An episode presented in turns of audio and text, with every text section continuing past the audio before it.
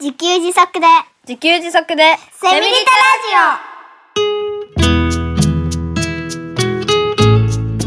この番組はパーマカルチャー研究所の三つくりゆうきが自給自足で幸せなセミリタイヤ生活を送る知恵をお届けします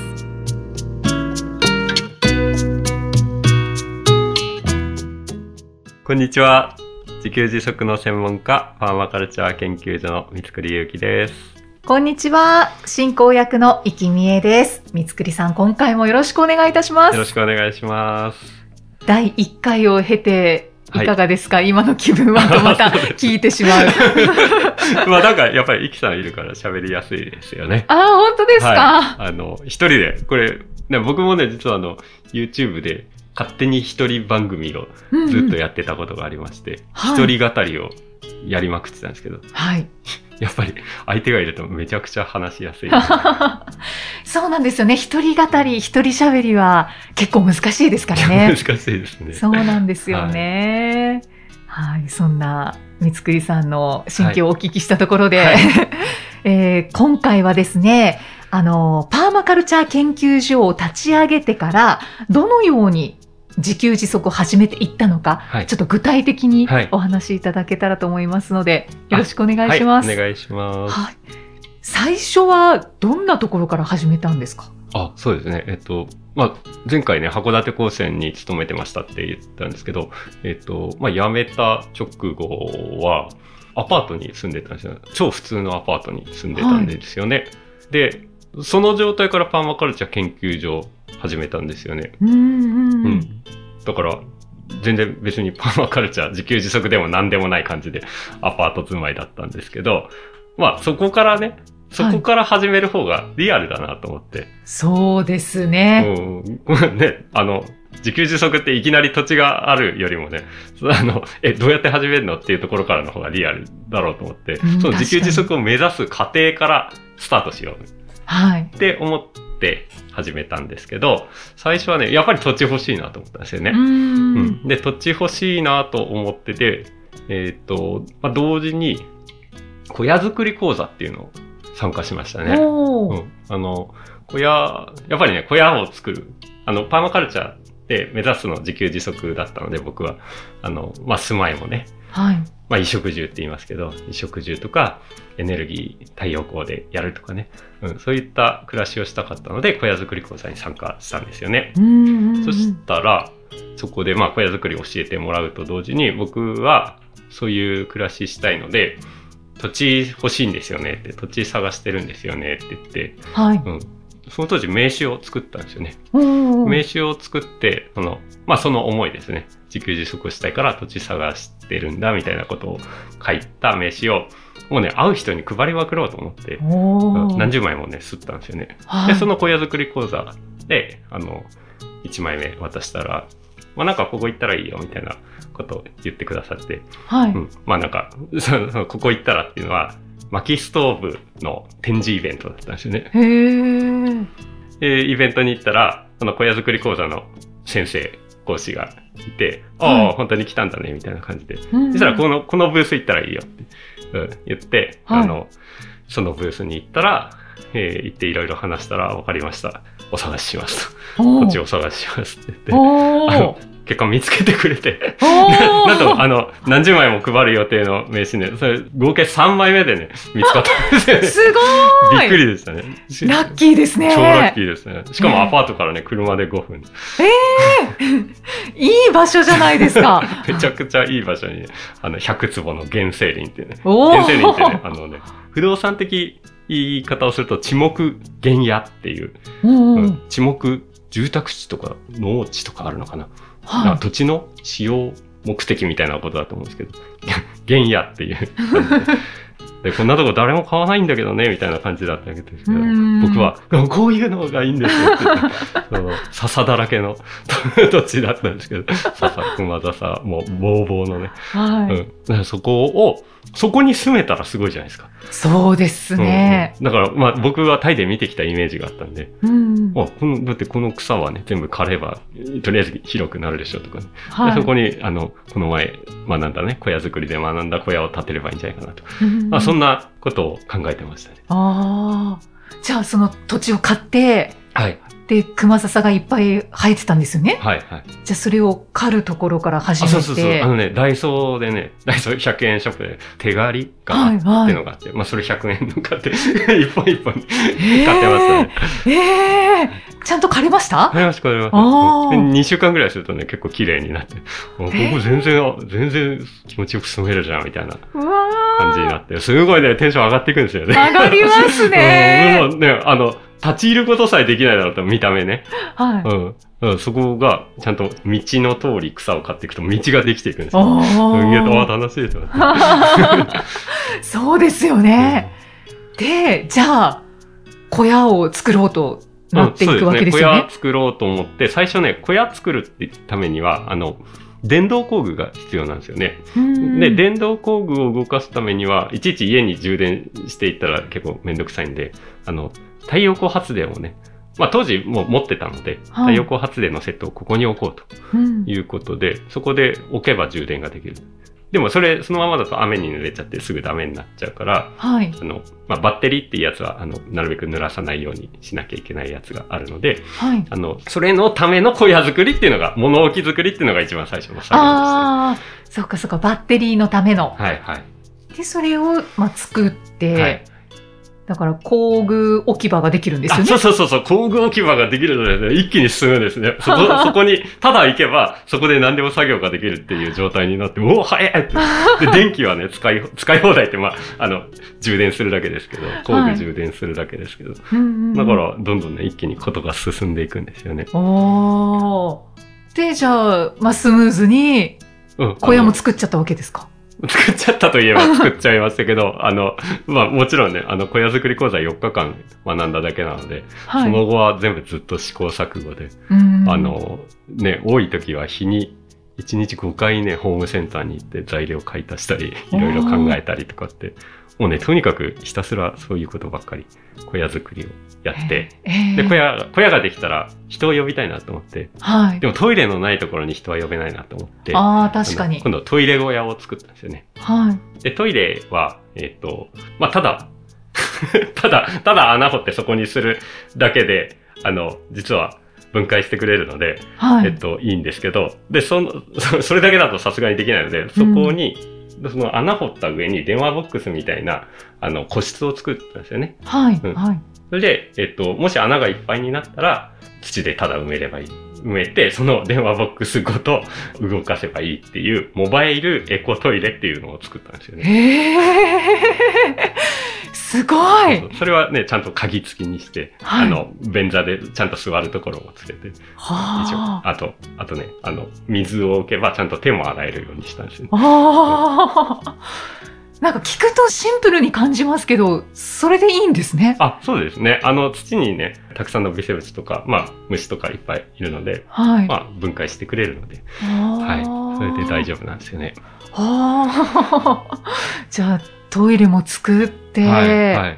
そしたら、あどまあどうですかねさ他は、あとは寒いので、あの、薪ストーブをうんうん、設置はい。して、で、なんかご飯食べたいなと思って、えっと、今度キッチンを作り、 うんまあ、水道は引けないので、あの、汲んできた水をね、うんあの置いて、こう、排水は外に流れるようにしたりして、キあッチーンを作ったり、まあ、ドラム缶風呂を作ったりすしごいて、まあ、やっぱり、あの、水が欲しい。一番はね、一番の課題は水が欲しいってことだったんですよね。うん、で、えっと、まあ、井戸を掘ろうと。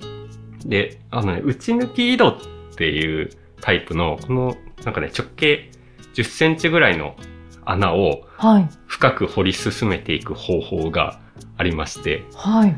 あの、確か打ち抜き井戸の作り方っていう本だったと思うんですけど、 うんその本に書いてある通りに掘って、うん。そしたらね、1ヶ月ぐらいで水出たんですよね。おー超感動。そうなんだ。どのぐらい掘ったんですかえっ、と、まあ、2メートル掘った時点で、 2メートルスコップで掘っただけで、実は初日に出たんですよ。え びっくりして。初日 に、しかもスコップでスコップで。出るんだ。あの、その本によると、まず、あの、行けるところまではスコップで掘って、あの、もう届かない、もう無理だなって思ったら、その、血抜き色の掘り方っていう、あの、はいまあちょっと棒と道具を使った掘り方をすると。いうことで、とりあえず掘ったら、なんか、なんか濡れてきたなと 思って、出てきて、お腹、幸先いいな、みたいな感じ本で。当ですね。ええね、びっくりしました。うん。今のお話聞くと、なんか、え、できそうって思っちゃいますね。 で、あの、その時はね、あ、だから、2メートル、あ、掘ったら水が出るっていうのは、その近所の人が、あの、うちの井戸は地下水だよって、うん。あの、うちも地下水使ってるよっていう情報があったから、あ絶対掘れば、いずれ出るっていう確信はあったんですよね。うんただうん2メートルで出るのはびっくりしました。本当ですよね。 うんまあ、それはね、ただじわっと出ただけで、その使えるかどうかは全然別問題で、ええああ。まあだから、あの、使うためにはどんどん掘り進める必要があって、まはあ、い結局ね、4メートルぐらい掘って、で、ポンプを、はい。あのね、トトロの、はい。隣のトトロに出てくる、こう、手押しポンプの井戸あ、あはいはいりはまいす。よね。ああああいくう、組み上げそうそうそうですかね。うんうん、ああああいうのをつけたら出たんですよね。うんわジャあ。パジャパに。 バケツいっぱい。だから地下 水。近づいてですよね冷たいんですよ、すごおく。おい。や、 もうすっごい汚い水だったんですけど、飲んじゃい ましたね。嬉しくて。そっか、やっぱり汚いわけですあーね。匂いもすごくて、すうごんい、すっごい鉄分のね、あの、血の匂いっていうんですかね。ええうん。金気っていうらしいんですけど、そういうのってね。うんああ。そういう水が出てきましたね。じゃあまあちょっと飲むのはできないけうんうどん、いろいろとは使えますよそうでね。すね。まあ、それをね、やっぱそれで、あの、ポンプからね、ちょっとパイプをつけて、はい。えードラム缶につなげて、ドラム缶風呂にして、子供たちと入った時はもうテンション爆上がりですよ ねもうすげえ、すげえ。超感動しまくってた。子供たちもどんな反応でしたいかや、もう、もう大歓声っていうか、あー うわーみたいうな。わーみたいなね。すごい楽しかったんですけどうね。わうーいいですね。テーマうんね、本当にいろんな自給自足を試行錯誤しながらはい。自分でやってみて、ええええで、まあそれをこうブログ発信されてたわけであ、すよね。そうですね。そう、それはね、だから、うんと、まあ、パーマカルチャー研究所で自給自足をして、自給自足をうんと発信しながら、自給自足の仕方を教えることで生計を立てるみたいなイメージは、まあ、当時も一応そういうイメージでやってたので、あああ、の、ブログは毎日書こうとうんう思っん。て、まあ、大体昼は自給自足、なはいなんか作り、えー夜はその作業記録っていうのをずっと繰り返してたんですよね。うんうんうんで、なんかね、あの、まあだんだん行き詰まってきたんですよね。えあの、何が行き詰まったかっていうと、まあ本気でね、そこに住もうと思って、ああーの、小屋を拡張して、あの、住めるぐらいの、広さで言うと12畳の小屋にしたんですよね。あうんー、そこ広いまでですは。ね。うん。 まあ、一応4人家族ギリギリ住めるだろうっていううん感じ。で、の、にして、まあトイレもあるし、はい薪ストーブもあって、暖も取れるしって感じだったんですけど、肝心のね、水がね、やっぱ全然足りないんですよね。あーあの、まあ、さっきね、汚いって言ったんですけど、あの、水質もそうですし、量もね、あの、あれね、知らなかったんですけど、季節によって変動して、へーあの、夏は割とあるんですけど、秋になるとね、なぜか空になるような感じだったんですよね。おーで何かあるんでしょうねね、。あの、地下水の水位の変動っていうのが、もしかしたらあるのかもしれないんですけど、ああの、もうこれじゃ全然ね、あの、洗濯もね、お風呂も毎日したいので、うんうんうん、まあ最低100リットルはね、全然余裕で出れるぐらいじゃないとダメだなとうん思っていたんですけど、だから、深く掘んなきゃいけないんですよ、結局。あうーん、深く掘れば水質も水量も改善するって、その本に書いてあったので、はいはい。で、あのもうこれじゃ無理だからと思って、結構苦労して設置したポンプを外し、はい。また掘る作あ業ーに入って、もっと深く掘ろうと。ははい。で、結局ね、なんかね、1年半ぐらいかかっ ても、全然、全然掘り、まあ、掘り、掘り進むんですけど。 ちょっと待ってください。一年半。まあまあまあ別にね、真冬毎日やってたわけじゃないですけど、はえあの、ずっと。い。でも、ほぼ毎日。まあ基本、あの、行って、行って掘っての繰り返しですかね。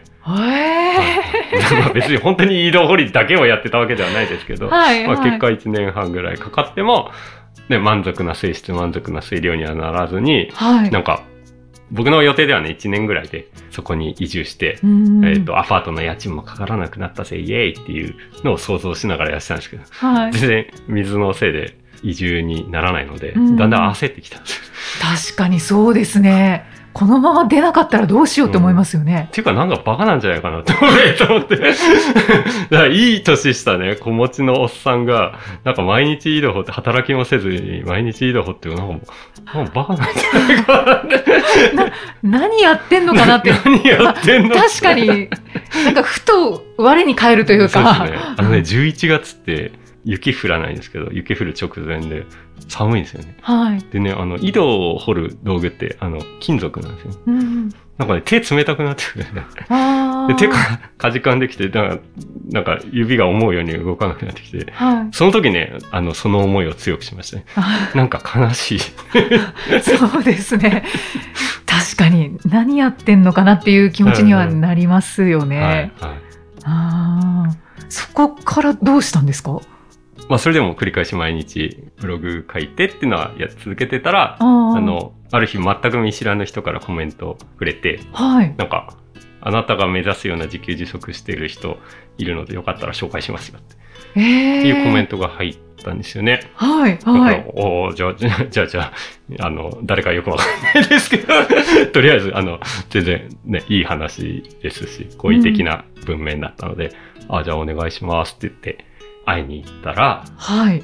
なんか、まあ、タイで見てきたというか、本当にね、あの、僕の理想とするっていうか、理想とする自給自足があったんですけど、ちょっとね、それを、その僕の頭の中のイメージを超える理想の自給自足をしてた方だったんですよね、これ。おー日本にいたと。いたんだと思って。ままあ、一応 Y さんという、Y さんご夫妻、当時ね、77歳、えー、のあの、ご夫婦だったんですけれども、え、長年自給自足をされてる方あ、そうですね。なんですか20年以上前にここに来て、あの、いろいろこうやって暮らしてるんだって言ってて、えーうで、もうそこからですね、もうすごすぎるんだよ。もうなんうかん、すごいですね、すごいですねって、なんか、行くたびに、また来ていいですか って言って、また行って。で、今度ね、あの、春はね、あの、白樺の木に穴を開けると、白樺の樹液が出てくるんだよって言って、一緒にやるかって言って、あの、やらせてもらったら本当に出て、おーあの、超うまいんですよ、これね。白樹樺の液美味しいんですか樹液ね、そのまま飲むとね、